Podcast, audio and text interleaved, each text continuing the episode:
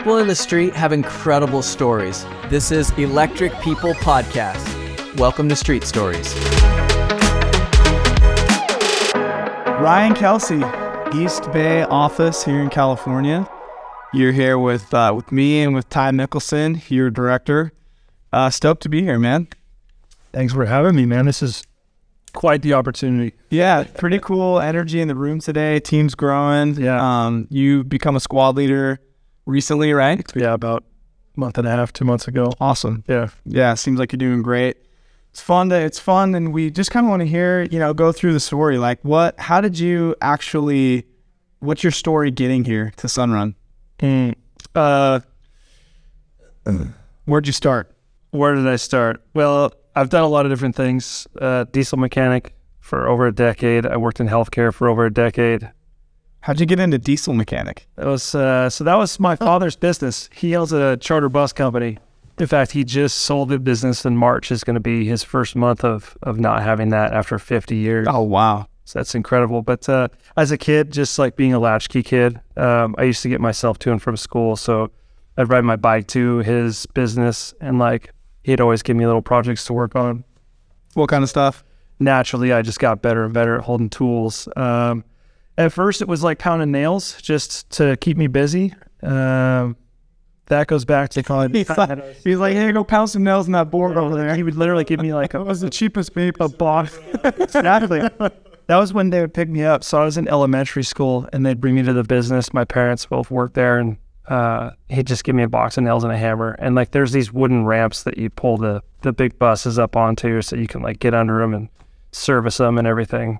And he'd just like, here, just like pound nails into the wood. Wow. I'd do it for hours, Yeah. you know, and then and then he'd move on to the next thing as he saw that I got bored. So months and months and years being there, uh, learned a lot of different things. So Yeah, that's the point where I was. I think I was 12 years old when I ripped the first Sierra Detroit motor out of a bus with a transmission attached to it using a forklift. No way. Oh, You you were 12 yeah, operating a forklift? yeah. That's amazing. Yeah, his head mechanic Craig Lane um, and myself. Just I was the little monkey who could like climb up in the engine compartment and unhook all the hoses and wires and stuff. Yeah. So Dude, that's awesome. yeah. So 12 years old, and then how did that evolve? Uh,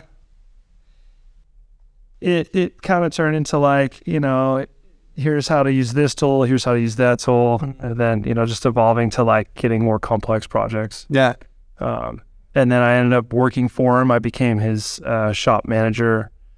I think when I was 18 years old, and then I was kind of balancing that in college. I wasn't the best in school, so and he I think he knew. So when I'd come home from the summer, he would just put me straight to work, and that was where I found my happy place. Oh, cool. Yeah. And then how'd you get into the medical industry from there? Uh, my mom's side kind of pushed me. She's like, you know, you got to figure something else out. You're not going to be wrenching all the time.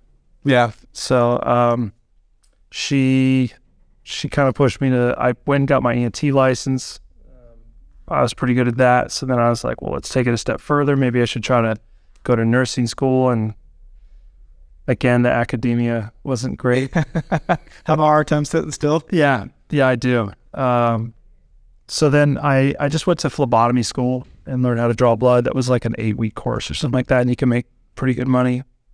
So I did that for ten years. Wow. Yeah, Phlebotomy in a hospital. drawing blood in a hospital, doing rounds on the floors. And you were working at Kaiser? Kaiser Oakland, cool, the old building. So I'd go walk the stairs every time. I would never take the elevator, just that way I could kind of find some sort of cadence and rhythm in my day. Yeah. And then how did that transition into this? Um, so I was best. I wasn't real.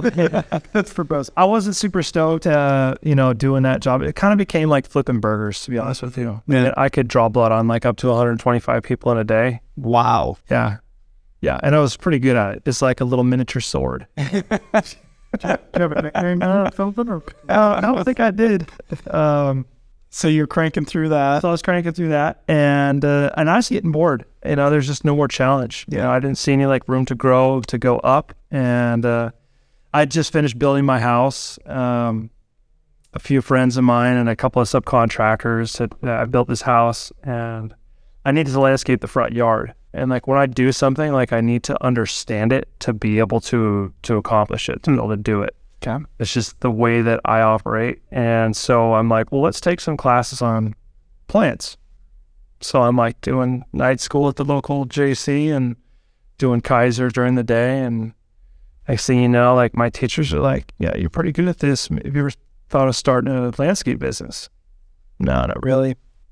So then I kind of started doing my yard and I really enjoyed it. I really enjoyed it. So then I So the hands-on part, yeah, like from hand dirt, right? Yeah. yeah, just kind of reconnecting from my childhood. Um, just like being a doer. Yeah. You know, we call ourselves doers yeah. Faley. Um, so then I started a landscape business and I was just doing weekends, still working at the hospital. And then I started picking up fewer shifts, fewer shifts because I'm working, doing more landscape. Right. You know?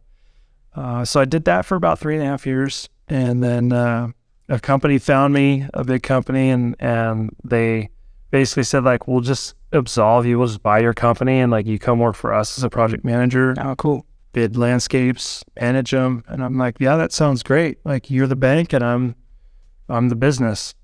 Yeah. So I did that for about three and a half years, and it was January. It was actually I think it was the first Friday of January of 2020. We kind of just came back after the New Year holiday, and uh, the guy who hired me was not typically around. Like he was all over the Bay Area and he happened to be there that day and I was surprised to see him. And uh, he brought me into the office with my manager and I thought it was going to be like, "Hey, where are we going to lunch?" Yeah. You know? And he's like, "Hey, just just going to shoot you straight, man. We're going to lay you off." And I was like, oh, "Okay." Like that's Wow. Yeah. Yeah. Yeah, and he's he's like Complete surprise. it was a complete surprise. And you didn't know at the time, but that was pretty bad timing to get laid off because COVID was the next month. COVID was yeah, I mean that was like the first week of January. Wow. And uh and then yeah, COVID lockdown in California happened like what, March seventeenth or something like Yeah. that. So what did I do? I called my dad, uh, like any young man would do. Yeah. And I said, Pops, uh, I just got laid off, and it's literally a half hour after this happened. I said, I'll, I'll come to your business and I'll do whatever you need me to do. I'll clean your shop. I'll wash your buses. If you need to put a wrench in my hand, you can put a wrench in my hand. And he's like, Yeah, maybe. You know, I could kind of hear him on the other end of the belt, which, by the way, this man owned a pager up until last year. last year. I'm not kidding. That's Dude, yeah. He got his first iPhone for Christmas, no way. 2022. As a retirement gift. That's crazy. A man who ran a business for 50 years. Wow. Um, we always made fun of him like he's some kind of doctor. Yeah. Yeah. It's weird. Our kids are going to do that to us too. I know. When we don't adopt the new technology. They'll, yeah, there'll be something for sure. And you guys a family. Page dad, will you? it was the most annoying thing too because you page them, and I mean, you guys all had pages at some point, I'm sure. Paging like so inefficient. You can page, but did it go through? Right. So when you needed to get a hold of my dad, you had to page him twice, Wow. Like back to back. I wouldn't even know, honestly, I wouldn't even know how to page someone. Like, I don't even know how to do it. So it's, that's such a different world. So you called your dad and and he said, ah, I don't- you, he said, I don't know what, what, what ended up happening there. Uh, he said I could pay you cash, and it wasn't very much. it was eighteen bucks an hour. Um, you know, and I, at this point, I've got like a, a two-year-old son, um, and I'm just like, whatever. I need money, Right. You know, so, um, you know, I should probably step back because it was a week before that I got laid off that Jeremy Rosenval came to my sister's house in Martinez. I'm there with my wife, just taking measurements for uh, building her a gate. She had just built a house, and so I'm helping her with all these little, you know, like honeydews to try to wrap things up. And uh, so I'm sitting there like measuring the stuff on the side of her house, and I see this guy walking up with this, you know, weird get up in his step, and he's pounding on her door, and I like look over, and he's like 40 yards away from me, and I'm like, hey, um, get out of here, man! Like whatever you're selling, she doesn't want any. and he sees me, and he's like, oh, and he walks over, and uh, he starts talking to me, and my wife's there because we just stopped there for you know like 20 minutes or whatever, and he starts talking to me and he starts asking me questions. he starts talking to my wife and he's asking her questions and I'm like, what does this guy want? uh, and like probably 20 minutes into the conversation, he says, you know, have you ever thought of going door to door? Like you, you seem like you'd be pretty good at this. And I'm like, no way, man. Like I've got a great job. I've got a company car. I'm on salary. My 401k at that, that time was matching at 22%. Wow. It was great. And I'm like, there's no way. There's just no way I would do that. And he's like, well, if you knew how much money we made, you might consider it. And I'm like, you're full of it. There's no way you're making that much money. And uh, he ended up talking to me for the better part of what I remember was about an hour and a half. Wow. And during that conversation, my mom pulled up and she was going to meet us there so she could hand off my son. And so Jeremy starts talking to my mom.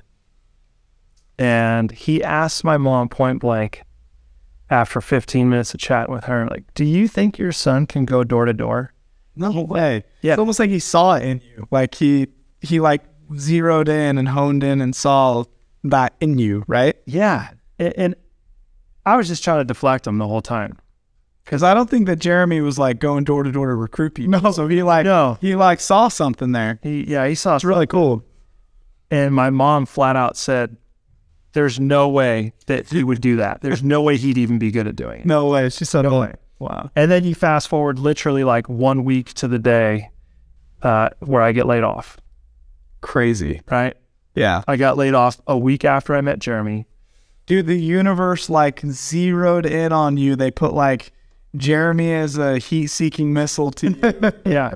to bring you refer to what you do with My intervention. If Yeah, that's amazing. it was amazing. Uh, So when you get laid off, you call your dad. call my dad. Was was Jeremy on your mind? Not the day that I called my dad, um, but I think so. That was a Friday, and and then I think the next day. So I told my dad I'll start Monday, and I took the weekend to kind of regroup and just be with my wife and my son. And uh, Probably feeling pretty stressed. I was feeling a little stressed, you know, and we hadn't had you know COVID wasn't really a thing yet. Um, but I was kind of wondering like, what's my next what's my next step? I got to update my resume and kind of start putting stuff out there and. Yeah.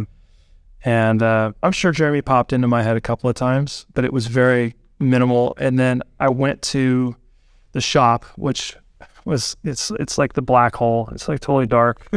you know, this huge bus shop. You were in the pit. I'm in the pit, man, and uh, I'm sweeping up like grease sweep, and I'm I'm reorganizing stuff, and it's just chaos, and I can't handle it. And uh, every day I was there, I kept thinking like I should call that guy and see if uh, maybe he should come and share with me what what he's doing. Yeah. Day three, I'm like, F it. And I call him. right. I go home. I told my wife, I'm going to call that guy. And she's like, Yeah, you have nothing to lose, you know? And so fast forward, you know, the, and I think I called him or he came to my house. It was kind of crazy because it was like Friday I got laid off. Uh, the next Friday I called Jeremy. And then the following Friday, Jeremy's at my house. It's Wow. Yeah. you know, and he's at my house with Will Etiaki, who's another rep who was uh, newer at the time, sitting down at my kitchen table, kind of going through the account creation. And uh, he was also showing me from his perspective what it's like to sit down at the table. So he wasn't just selling me solar. Yeah. He's like, hey, this is how the job works. That's cool. It was really cool. And then Will talked to me for a little bit and shared with me his story, which if you asked me, I wouldn't be able to tell you. Yeah.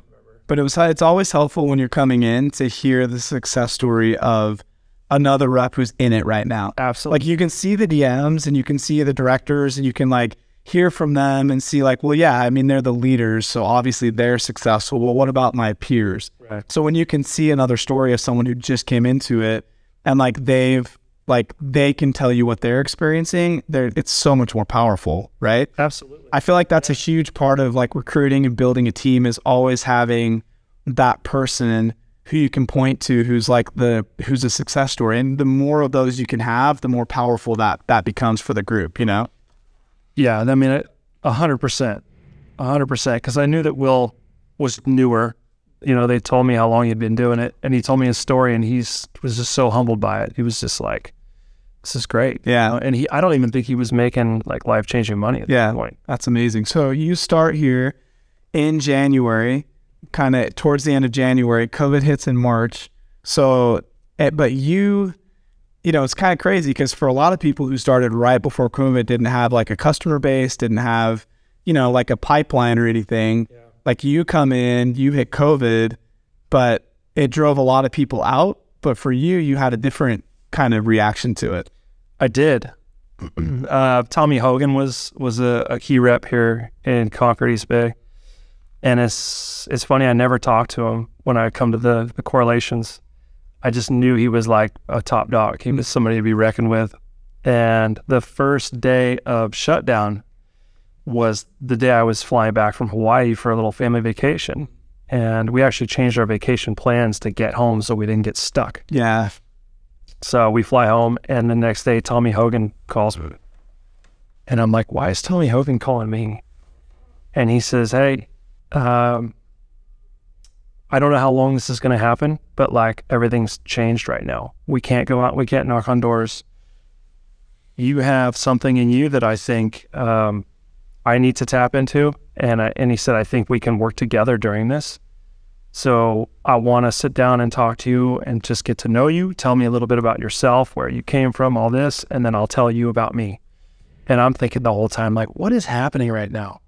But okay, I'll go along with it, Yeah. you know. And so we're on the phone for about an hour, and uh, he says, "Look, we're just going to be accountability partners, if that's okay with you." He said, I-, "I know you're smart. I know you can get through this." And he said, "If we work together, we'll figure this out." And I'm like, yeah, okay.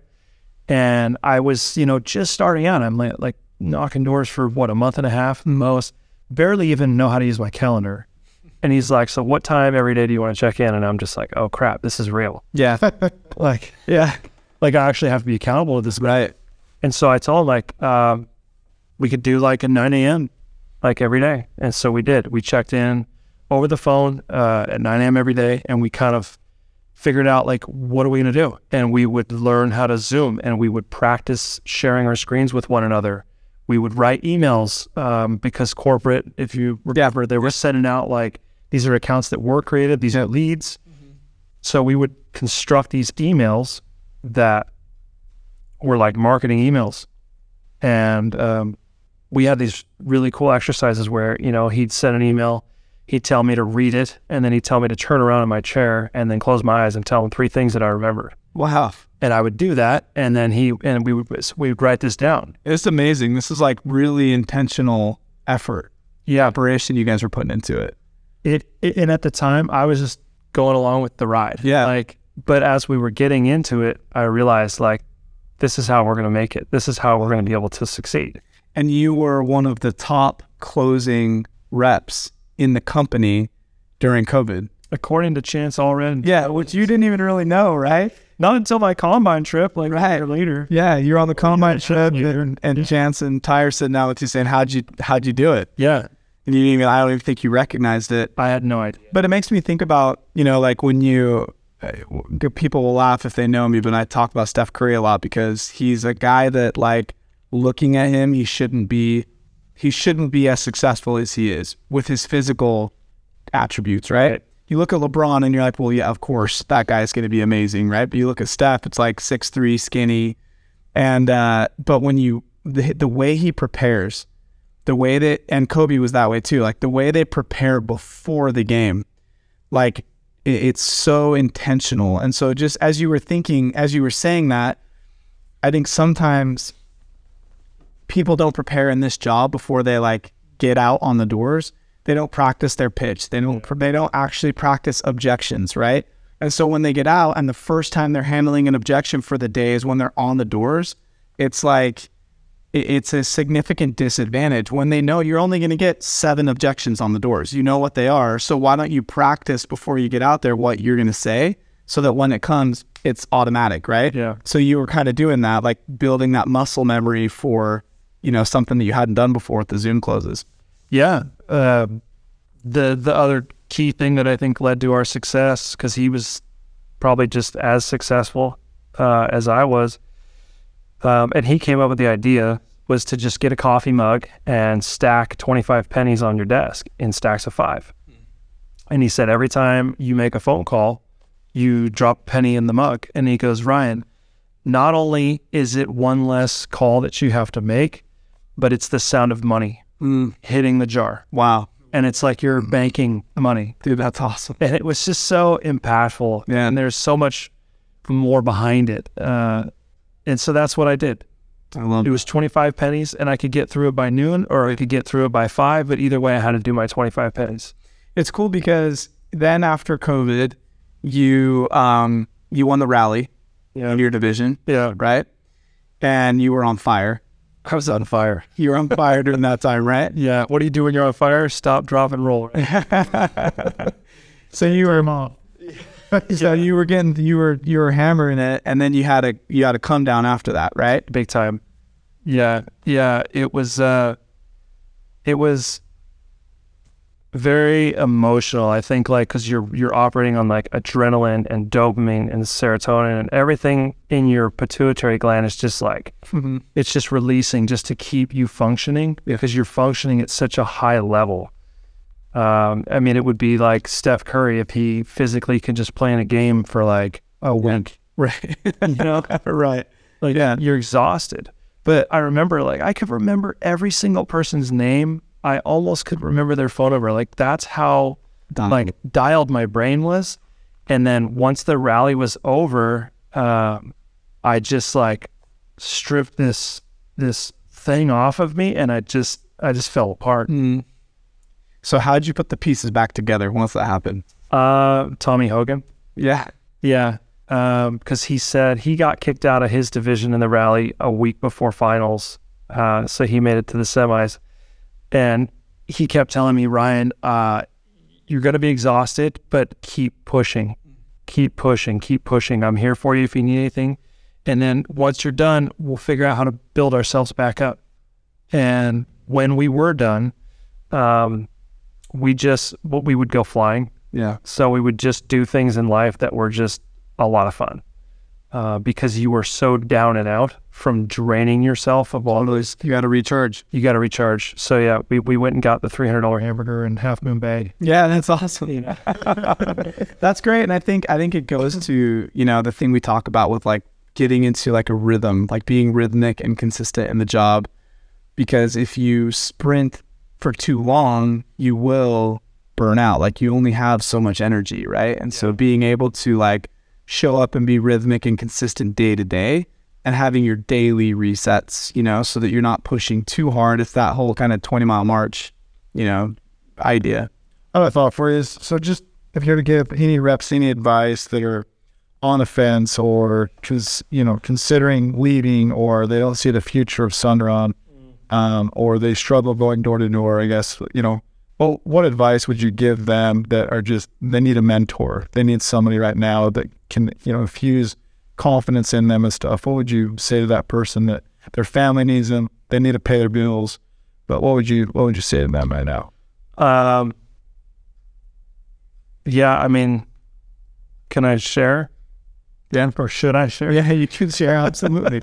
it's it's every it's the journey of every rep, man. Yeah, sure. Um, that's a great question, Ty. I think that my answer is to speak up, right? Speak up. But there's more to it than that. It's it's not speak up to the people who are sitting to your left or to your right in correlation, because your peers are not the the right people to have that conversation with. Speak up, meaning go to your captain, go to your squad leader, go to your DMs, um, call Tyler Mickelson. You know, um, I mean, I've been down that road, right? Where I started getting in the me, me, me mindset because I felt like I'm, hey, I'm proving myself and like I don't see like I'm going anywhere and I'm making really good money, but you're starting to look over the fence and see other people are making better money. Um, how are they doing that? Why am I not in that position? And and so then you start you start looking outside your your company. Um, And you started to look into like Texas and different opportunity, right? Yeah, ruminating. Uh, I think ruminating is a word that, that I, I like to think about a lot because the peers that I was surrounding myself with, um, they tend to want to talk about the negative stuff. And it's really, I think going down the path of gossip is so less resistive. Like there's no resistance at all. Right. There's no friction when you want to talk about negative stuff. Yeah. There's a lot of friction when you want to be positive. Like being happy and being a positive person and trying to try to look at the the good in everything, it takes a lot more effort. Hmm. And so Also, default can default can be that negative. that's right. Yeah, That's right. When you're tired, especially. When you're tired, yeah. And so Sometimes it makes you feel like better, right? It makes you almost feel better. like talking my ass off. Yeah, it's so great to talk smack. no, But you were good. yeah. And you were in the top ten. So yeah, I looked and I and I I took a trip and I went out to Texas and uh, uh, you know I was hoping to find something else that that that I found just after I was there for like five days I think and I think it was only 24 hours later that I started looking at myself and I'm like what what is what am I missing in my life? Why am I here? Right. Like I need to be back with my family. I need to be with my team. Like I just need to tell my my peers or my managers like where I'm at. Yeah. Like I need to speak up. I love that.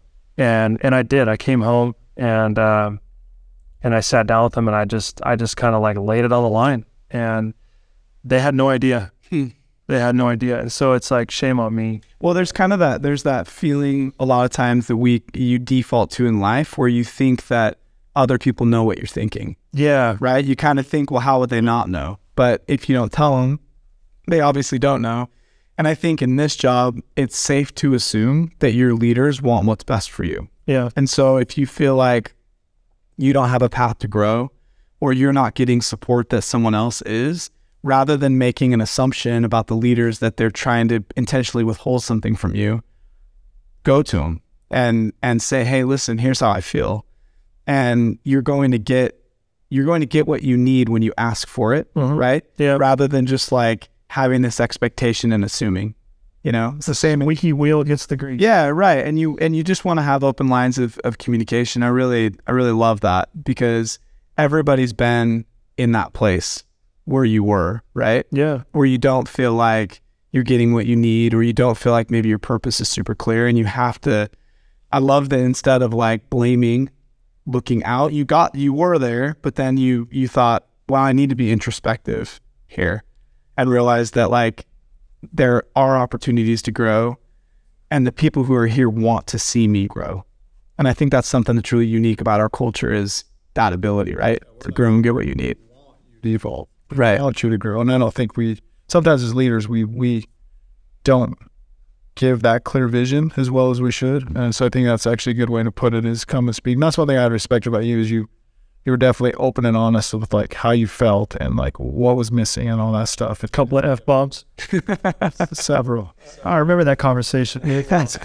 really well. Well, you, you were there, but the cool part is too is like you also came to me and you said like, why should I not go to this company? Like, what do you do? And then you you, you sat back and you humbly and I said like, this is my experience and this is what I've experienced in my career and this is why I'm where I'm at. And then you said, you know what, honestly, I needed that. Cool. Yeah. I, and then you trusted me, right? So, so dude, you you're the man, dude. We love it. It's it's it's cool. I mean, I know uh, just being here with you guys, I could see how much influence you have with the team, which is really cool. And then knowing that each year you've been here, you've made more money than the last year. Yeah. You're making really good money, and now in a squad leader role, um, also being able to build on that influence and grow as a person.